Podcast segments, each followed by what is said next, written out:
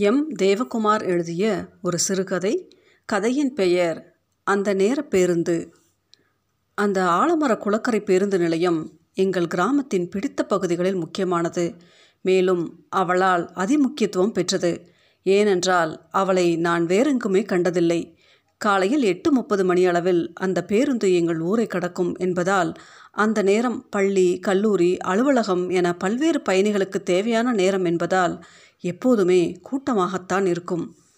எத்தனை நாளாக அவள் அங்கு பஸ் ஏறினாலோ எனக்கு தெரியாது. அன்று தான் முதலில் பார்த்தேன். அந்த கூட்டத்தில் ஆழ விழுதில் பூத்த தாமரை மலராய் என் கண்ணில் தனித்து ததும்பினாள். கண் இமைத்து கூர்ந்து பார்த்தேன். என்னைத்தான் பார்த்தாளா? இல்லை அவள் கண் ஈர்ப்பு விசையால் அப்படி தோன்றியதா என்று தெரியவில்லை.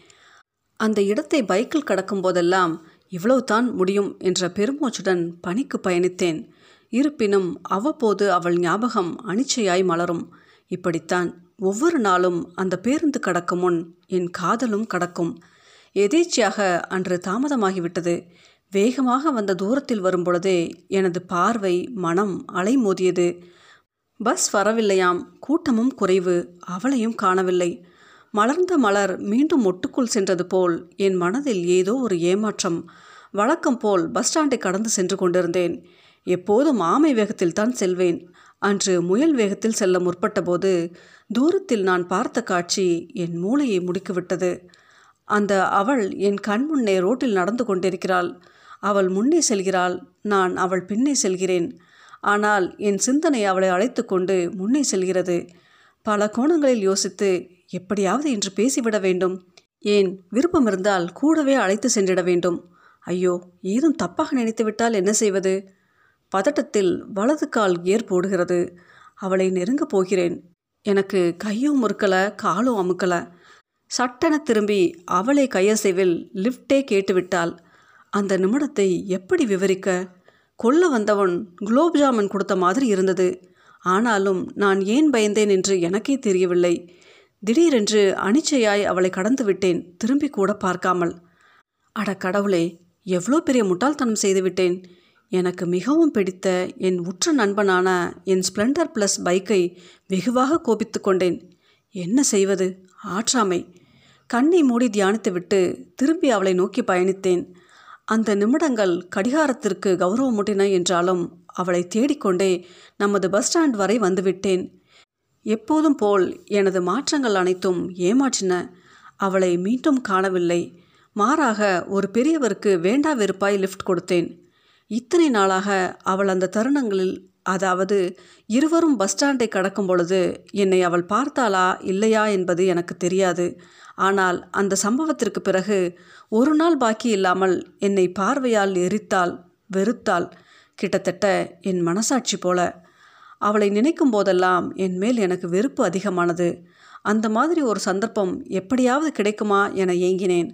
ஆனால் சொந்த கிராமம் சிறு வயதிலிருந்தே என்னை நன்கு பழகிய மக்கள் யாரும் ஏதும் தவறாக நினச்சிடுவாங்க என அந்த பெண்ணிடம் நானாக பேச நிறைய மனத்தடைகள் தினமும் மன உளைச்சல் ஏற்படுத்தின.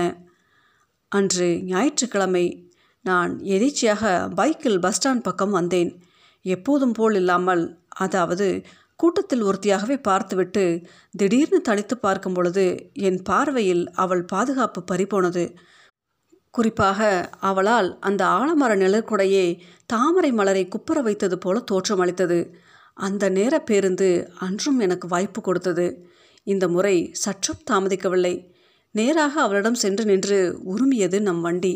பைக்கில் இருந்தபடியே அவள் முகத்தை நேருக்கு நேர் பார்த்து தைரியமாக கேட்டே விட்டேன் அழைத்து போவதாக. அவள் பதில் ஏதும் கூறவில்லை. ஒருவேளை என்னை திடுக்கிடும் செயல் மற்றும் அழகில் அதிர்ந்து அமைதியாக இருந்து விட்டால் போல அதனால் மீண்டும் அமைதியாக தெளிவாக லிஃப்ட் தருவதாக அழைத்தேன். அதுவரை பஸ் ஸ்டாண்டிற்கு வெளியே நின்று கொண்டிருந்தவள் நான் கேட்ட பின் உள்ளே சென்று அமர்ந்து விட்டாள் எனக்கு ஒன்றும் புரியவில்லை. ஒரு மாதிரி தோன்றியது. ஒருவேளை காது கேட்காதோ என்று கூட தோன்றியது. இருந்தாலும் அன்று நடந்ததை மனதில் வைத்து இன்று பழி வாங்குகிறாளோ என்று கூட தோன்றியது. மனதில் பல முரண்களுடன் முயற்சியை கைவிடாமல் நானும் பஸ் ஸ்டாண்டுக்குள் சென்று எதிரே அமர்ந்து அன்று நடந்ததற்கு மன்னிப்பு கேட்டு ஏதேதோ பேசிக்கொண்டிருந்தேன் ஆனால் அவள் பாட்டுக்கு வெளியே வந்து நின்றுவிட்டாள் மிகுந்த கோபம் வந்தது. ஆனால் எனக்கு என்னமோ அந்த பெண்ணிற்கு என்னை பிடிக்கவில்லையோ என தோன்றியது. அந்த பெண்ணை தொந்தரவு செய்வது போல் தோன்றியது. அதனால் மனதை கல்லாக்கி கொண்டு ஏதும் பேசாமல் திரும்பி கூட பார்க்காமல் அங்கிருந்து கிளம்பினேன். நாட்கள் கடந்தது. தினமும் நடப்பது நடந்தது. கொஞ்ச நாளில் அவளை காணவில்லை. அவள் அவங்க ஊருக்கு சென்று விட்டதாக கேள்விப்பட்டேன். லேசாக பாதித்தது. நீண்ட நாட்களுக்கு பிறகு அந்த நேர பேருந்து நேரம். ஒரு அம்மா ரோட்டில் போன என்னை அழைத்து நலம் விசாரித்தார்கள். பெற்றோர் பற்றியும் விசாரித்தார்கள். எனக்கு யாரென தெரியவில்லை. என் முகச்சுளிப்பை அவங்க முகத்தில் பார்த்தேன். அவங்களுக்கு நெருடலாக இருந்தது. என்னை பாதித்தது. பின்பு சமாளித்து தெரிந்தது போல் பேசினேன். அவங்க ஒரு பெண் பெயரை சொல்லி என் பொண்ணு உங்களை பற்றி நேற்று வர பேசிக்கிட்டு இருக்கா. நீங்கள் இப்படி சட்டுன்னு மறந்துட்டீங்களே தம்பி வருத்தமாக சொன்னாங்க. எனக்கு வேற எங்கேயோ ஞாபகம் போனது. மேலும் அவங்க அடிக்கடி பஸ் வராத போதெல்லாம் நீங்கள் தான் உதவி பண்ணீங்கன்னு சொன்னான்னு சொல்லும் பொழுதே பஸ் வந்தது. அவங்களும் சொல்லிவிட்டு அவசரமாக கிளம்பிட்டாங்க. அவங்களுக்கு விடை கொடுத்துவிட்டு பலவித வினாக்களுடன் வீடு வந்தேன். அந்த அம்மா வேறு யாரும் இல்லை அந்த பெண்ணின் தாயார்தான் என உணரும்போது ஏற்பட்ட சுவாரஸ்யத்திற்கு அளவே இல்லை. மேலும் அவங்க எங்கள் அம்மாவோட பழைய சிநேகிதியாம். நான் தயங்கி தயங்கி அம்மாவிடம் அந்த பெண்ணை பற்றி சொல்ல முயலும் பொழுது என் அம்மா குறுக்கிட்டு டேய் டேய் ரொம்ப திணறாத. அவ நம்ம வீட்டுக்கு வந்துட்டு தான் போகிறான்னு சொன்னதும் நான் இந்த உலகத்திலே இல்லை.